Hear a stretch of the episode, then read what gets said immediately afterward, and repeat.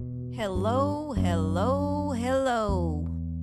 It may be a new year, a new day, a new dawn, but SOS. If you, dear listener, have any activist nerve endings or tendencies, please, this would be the time to unfurl your wings and give it a go.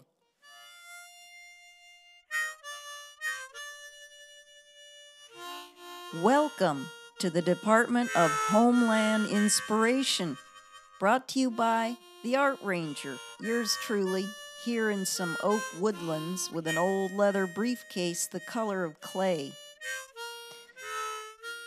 When we started up this whole Department of Homeland Inspiration obsession, we could never have imagined what it would feel like to say the word homeland in times like these. Wow. For this episode, we're going to share a recently discovered essay about the U.S. Constitution written by our dad, Robert Smedley, now 19 years past, but still present. I read this piece aloud on Election Day, November 2023, as a private gesture of hope and faith, wanting to believe that by having a constitution, our country's got at least a map, a structure, God help us, to navigate our way through some hideous idiocy. First, document discovery. It was right around Independence Day we were prepping for open mic. For that month, I'd been grappling with my supreme disgust with SCOTUS. Been chewing my cud on some founding documents of our republic, if you can keep it. The Declaration of Independence, for instance, sounds so ironic while your bodily autonomy is being confiscated. And since my poems were mashups of legal documents, we thought it fitting to carry them to the event in Dad's old briefcase, using it as a prop. As we gathered our stuff, placing it in the worn leather bag, we discovered in an inner pocket a typewritten document that I keenly devoured. Basically, a love letter to the Constitution. Of all days to show that to me. A little bit about Bob. He was a Renaissance man. He wrote poems. He had little sketchbooks and did watercolors in the middle of a bike trip while mom wondered where the heck he was.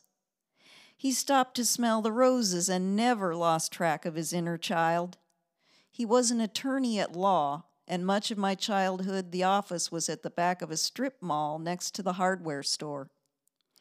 Bob had a brief career in politics during the 70s and I think the short lived nature of his service could be summed up by this Goddamn special interest groups. Like everyone, he was complicated. But I felt like Dad showed up on purpose that day to share something. Hey there, Punky, remember me? Your dad who ate broccoli stalks for breakfast? He's trying to express something. He's worried about us. To my mind, the short essay you're about to hear, from the 60s, we guess, reads better and with more passion and sturdy logic than anything we've read on the topic. And boy, howdy, do we all need to citizen it up right now, just like doing our sit ups. Mm hmm, bicep curls. I just love that this writing lived in the inner folds of his briefcase with corrections and X'd out parts, additions, a document he held dear that was part of his toolkit for a law profession. He had it with him in court, in the office, and at home. And it goes like this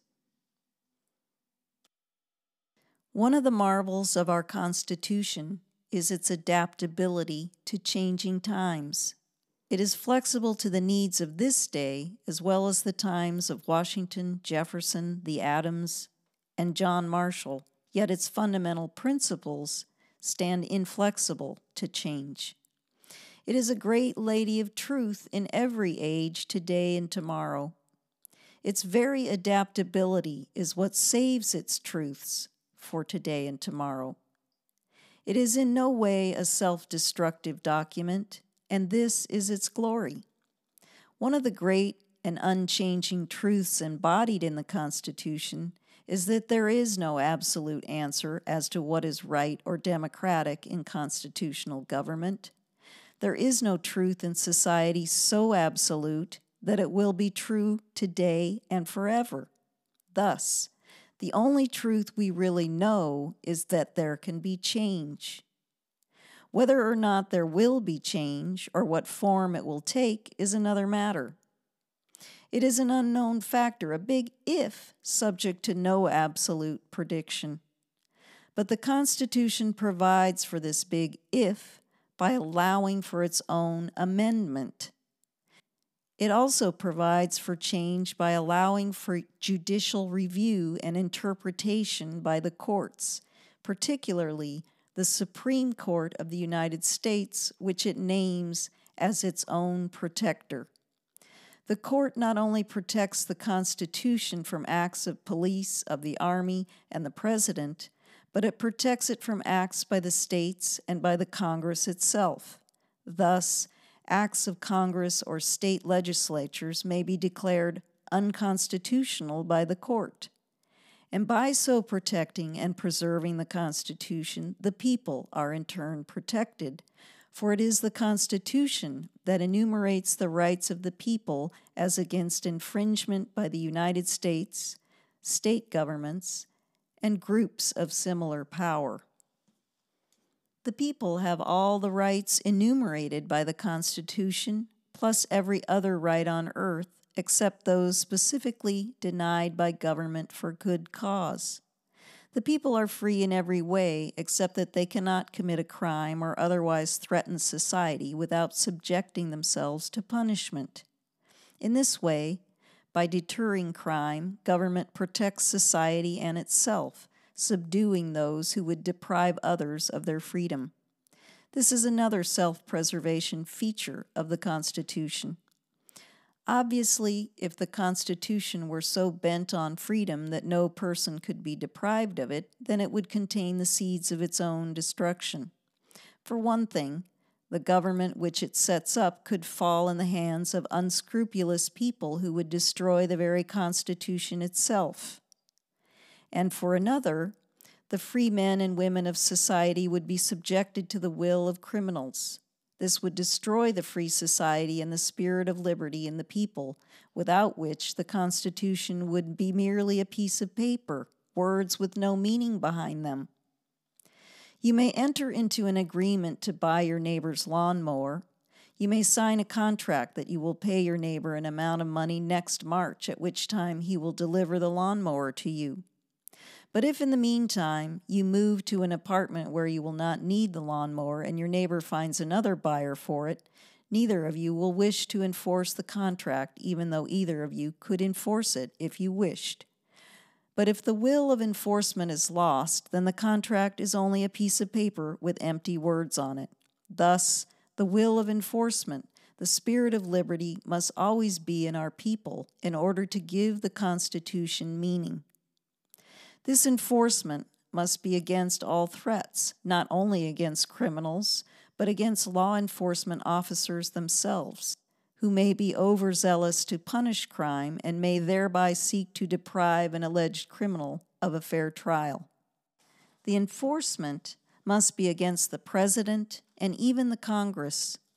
No particular group is exempt from compliance with the Constitution.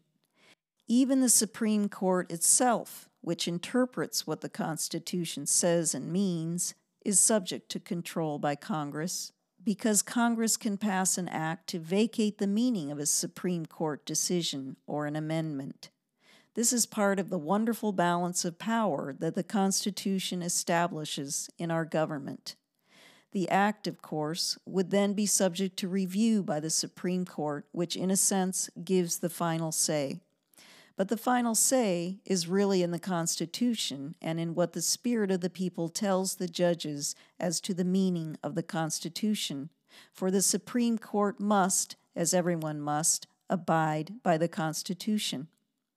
The Supreme Court does not do affirmative acts, it merely interprets the acts of others in light of the Constitution.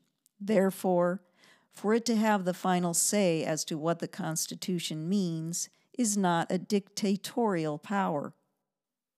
Judges of the Supreme Court have very little personal power in the sense that they can impose it on other people. They are merely the necessary human intermediaries to give power to the Constitution.